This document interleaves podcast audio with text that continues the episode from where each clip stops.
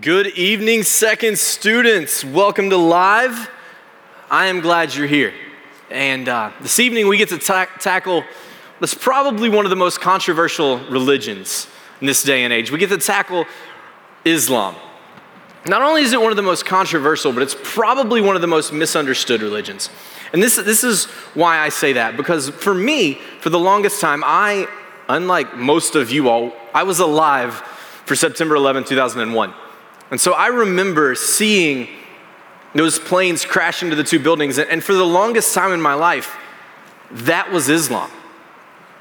Terrorism equaled Islam. Ter- Islam equaled the, the religion that caused me every single time I went through an airport, simply because I had a beard, I got pulled aside for an advanced search. Every single time. And so tonight, I wanna, wanna help you all understand a little bit more about what do Muslims actually believe. Because I wanna, I wanna set up one thing right off the bat. Muslim or Islam does not equal terrorism. Yes, their beliefs lead to that sometimes, but the foundation of their beliefs is not terrorism. Okay? So, first off, I want to start out with where did, where did this religion come from? Where was it founded? When was it founded? It was founded by a guy named Muhammad. We've all probably heard of Muhammad. It was founded in the year 610 AD in a town in Saudi Arabia called Mecca. And Muhammad had become fed up with the, with the ways of life that, that were surrounding him. And so he began to receive what he believed were revelations from Allah, which Allah is literally the Arabic word for God. And so, as Christians, this is another obstacle that, that we have for sharing Jesus and, and, and God the Father with Muslims. Is that in order to do so, we have to, we use the same exact word. No, no, no, no, not, not Allah, but, but Allah. It, it, it creates a great gap, a very, very large obstacle to identifying it he began to, to receive these revelations that he wrote down. And he wrote them down, and they became the first half of what we now identify as the Quran. But his religion faced some obstacles. There were some things that he wrote down that the people in Mecca had an issue with. Because remember, this all started because he disagreed with them. So, therefore, the things that he received from Allah also disagreed and contradicted what they believed. So, he began to, to be persecuted a little bit and eventually left Mecca and went to a town a little bit further north called Medina. And in Medina, he took these same teachings that he had in Mecca and he took them to the people of Medina and they, they kind of got behind it a little bit. They were like, yeah, you know what? That, that's true. Absolutely. Yeah, we can believe that. We can believe that, that Allah, the one true God, has revealed this to you. And so they got behind him, supported him, and eventually he built up a large following and they went back to Mecca. And in a very aggressive and slightly hostile situation, they won the city of Mecca over to Islam. Now, I've talked a little bit about Allah. God, this one supreme being that they worship.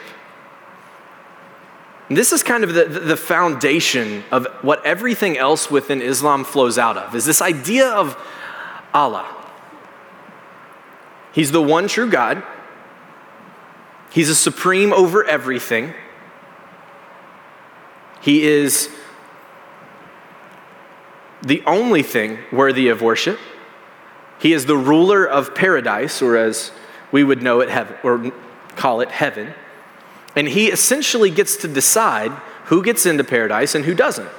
So everything within the Islamic faith revolves around this idea of one day hopefully getting admitted into paradise.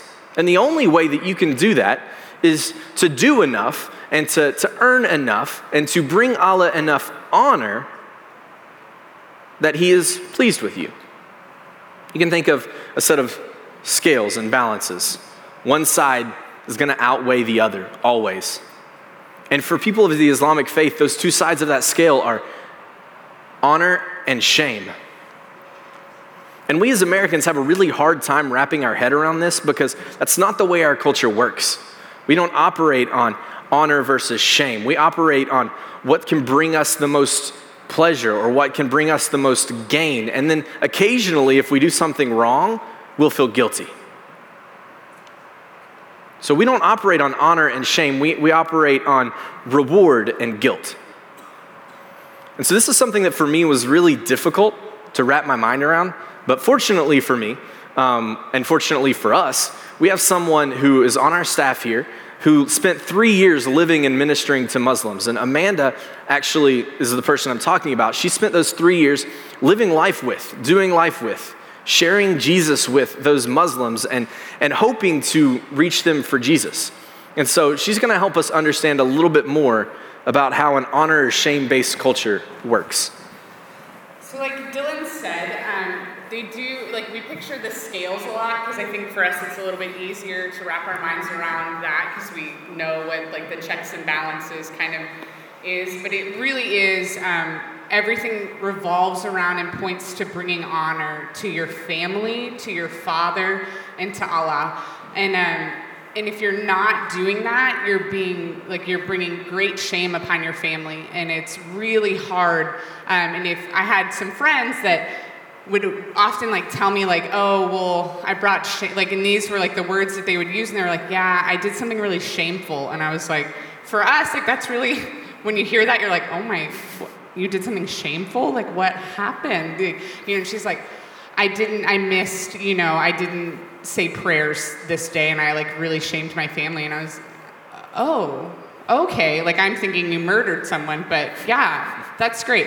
Um, and I had a friend, and it was a family. It was actually a family of five daughters, um, and like a mom and a dad, and the sisters, which they already had like marks against them on their scales because they'd never had a son, and having a son is like one of the most honorable things you can do, um, like as a wife. Providing a son for your husband is like one of the high, not highest, but it's very high up there because you're carrying on the name. Um, your son can then go forth and you know carry on the family like the family lineage, which is a big deal because uh, family means a lot.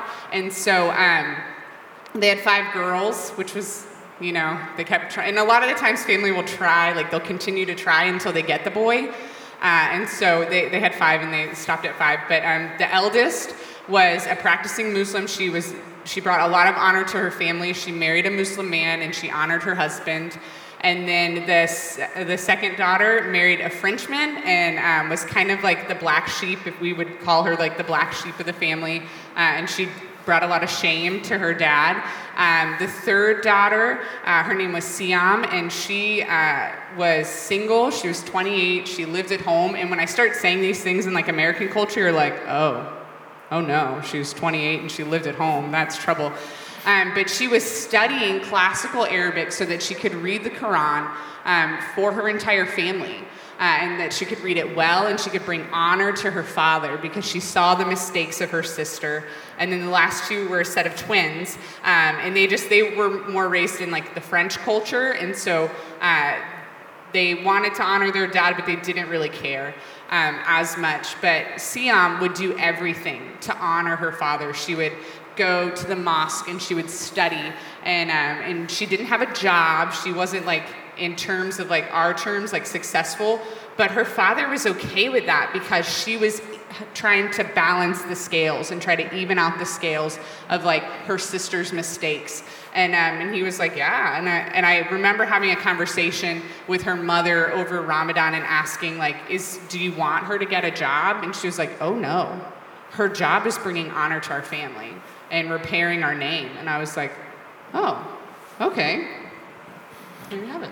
So you said that her job was bringing honor to her father. What, what role or what hope do women have in the Islamic faith? Um, it's really difficult to be a woman in Islam or in an Islamic culture um, because you're kind of like a second class citizen. And uh, it's really difficult, uh, especially like for us as Americans, we have women's rights and things like that. Um, and that's not necessarily the case depending on the country you're in.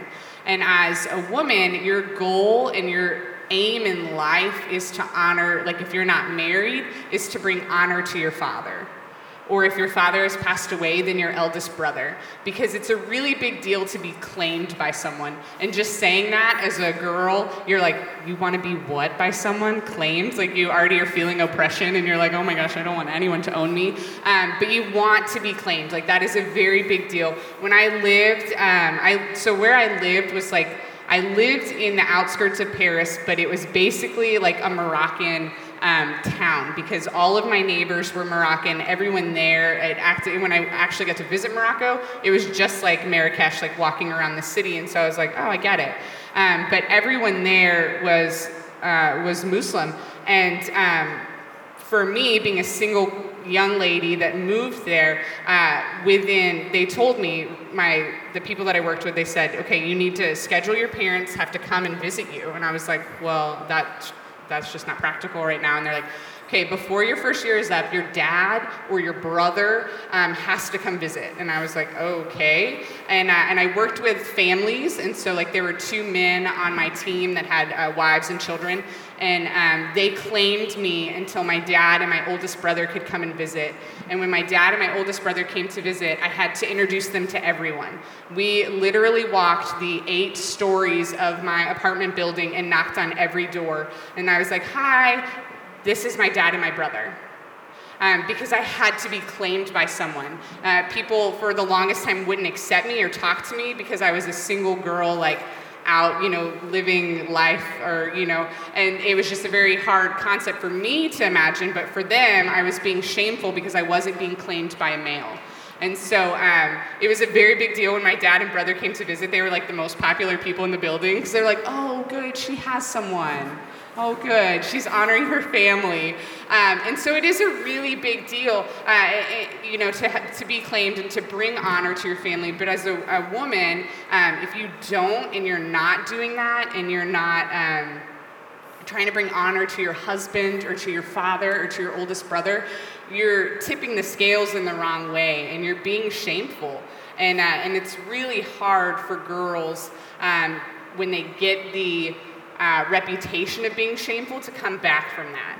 And so, uh, you know, we don't have a lot of rights in most places as girls. And so, one of the things that she talked about was was bringing honor and bringing honor to your father and, and wearing that badge proud is a way in which they can do that. So, so saying, I, you know, proudly raising your flag, so to speak, and proudly claiming to be a Muslim is, is a way in which they can do that, a way in which they can bring honor. And one of the things that, that I found very interesting is that in nine different countries, in North Africa, Europe, Middle East, in that area, nine different countries, it is required that you put your religion on your ID. It's like, imagine going into the DPS and getting your driver's license, and the box right below your weight says religion. And they're going to put that on your ID. Like that's one of your main identifying factors is what religion do you uphold? And so to them, proudly saying I am I'm a Muslim is a way in which they can bring more honor. It's the label is very important to them. And that even plays out in their day-to-day life. And you, can you speak to that a little bit more? Yeah. So um, on my identification card, I had to become a resident of, uh, of France to live there. And right, it's true, under my thing it said Christian.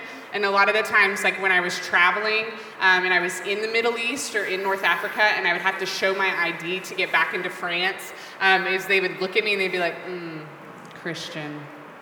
And like feel badly for me uh, because it said that on there, and I, you know, I would get a lot of looks, and I was like, oh, cool. Um, which I'm not ashamed of being a Christian, but there it was just like, oh, you've made the wrong choice, and that's like the way that they would look at me, and um, like the lost like puppy.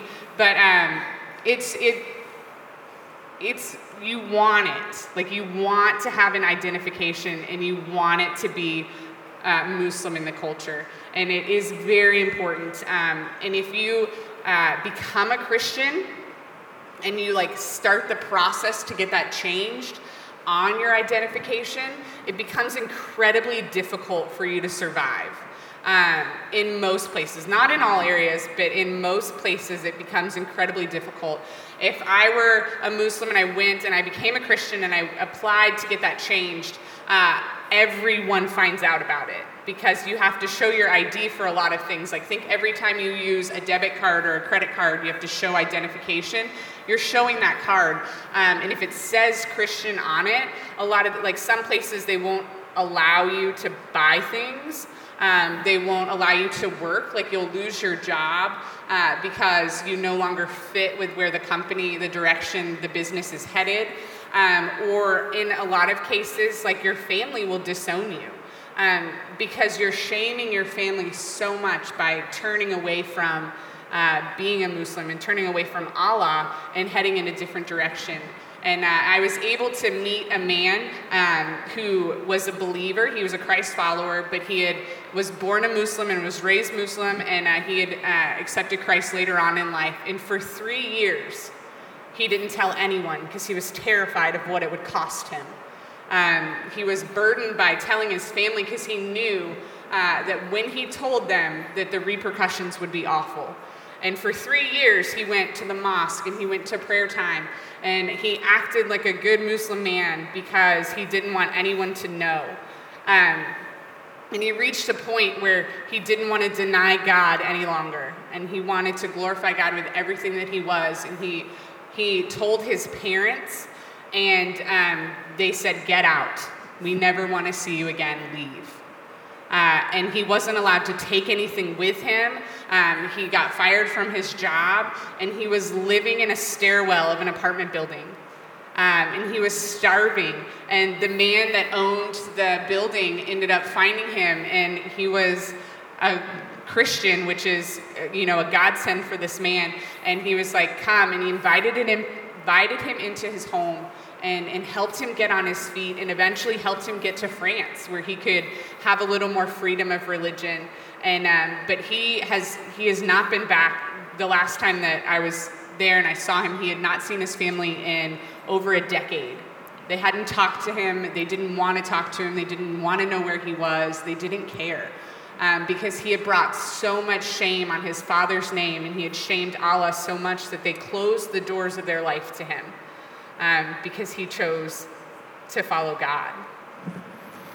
And you can see how the honor and shame idea is so deeply seated in Islam. Everything they do, whether it's on their ID or whether it's their, their actions on a day to day basis or the age in which you're expected to move out of your house, everything they do goes back to bringing the most honor to Allah.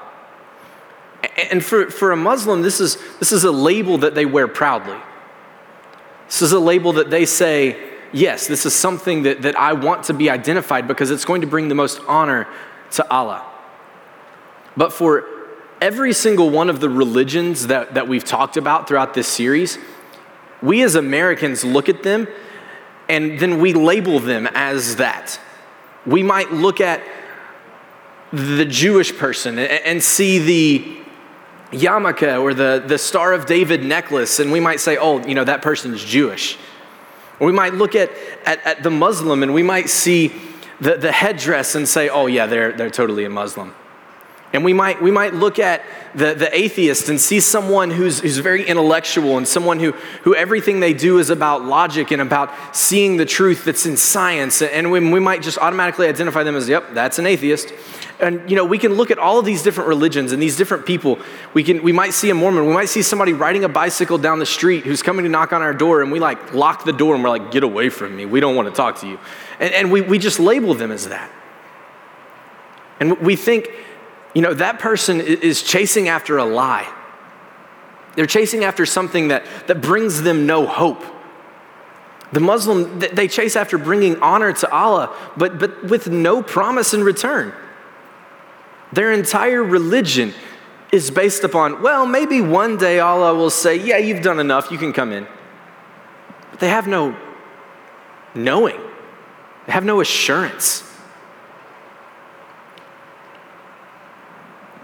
Each one of these people represents a different group, a different religion that we've covered. But we look at them and we label them as this, when in all reality, throughout this entire series, we haven't been giving you this knowledge so that you can beat up people of a different religion. If that's what you've gotten out of this, then you've missed the point. Because our goal is not to equip you to belittle others. Our goal is to equip you to share Jesus with others. And through all of this, we've, we've given you this information, we've given you this knowledge so that you can better understand that there's really only two groups.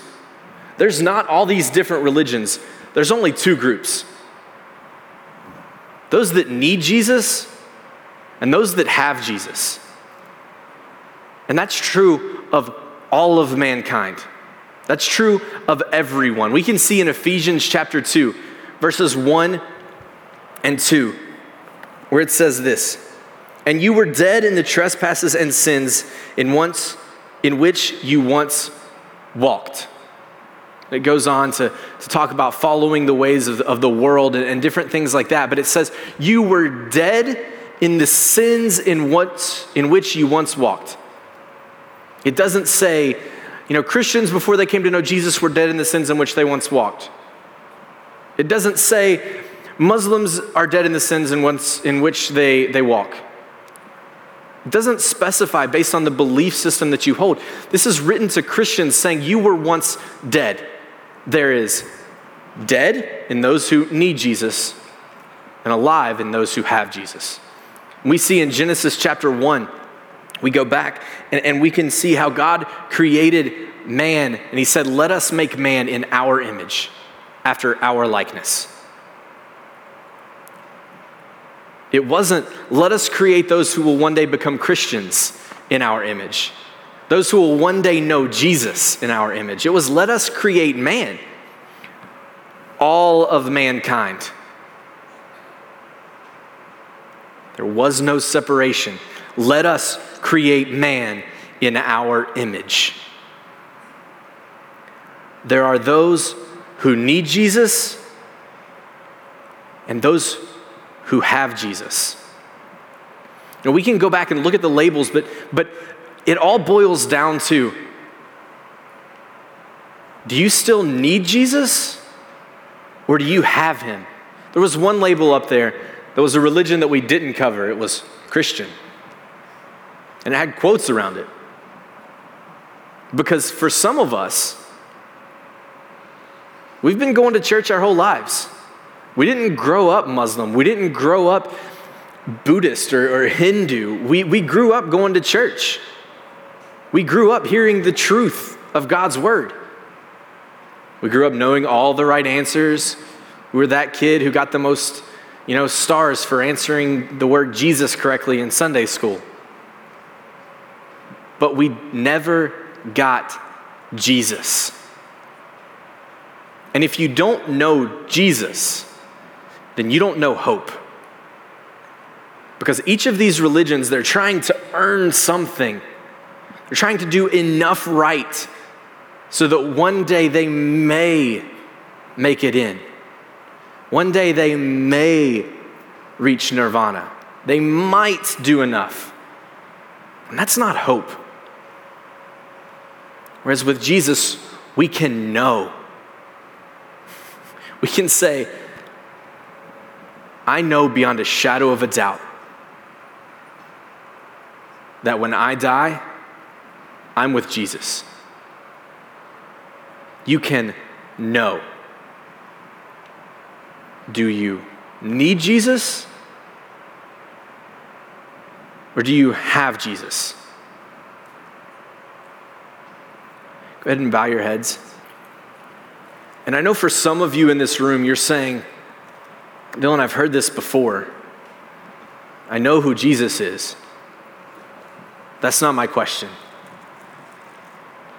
The question is not, do you know who he is? My question is, do you know him? Do you have that intimate relationship with him? Have you surrendered your life to him? Because you can know all about him and you can miss it. You can know everything that the Bible says and still not know Jesus. And if that's you, I want to give you an opportunity to begin that relationship with Him. To begin to, to spend time with Him and to begin to get to know Him more. And if that's you and if you need to start that relationship, maybe, maybe you've prayed a prayer like this before, but you missed it. Maybe you've walked an aisle, maybe you've gotten baptized, but maybe you missed it. And if that's you, if you need to start that relationship, just pray this prayer. The words aren't magical. Just pray this prayer. Say, God, I need you. I've spent my life trying to be enough, trying to earn a relationship with you, trying to trying my hardest to get in. But God, I know that I can't do that. So Lord, I give you my future. I give you my life. Lord, I accept the, the, the, gift of Jesus. I accept that relationship, Lord. Help me to move forward in relationship with you.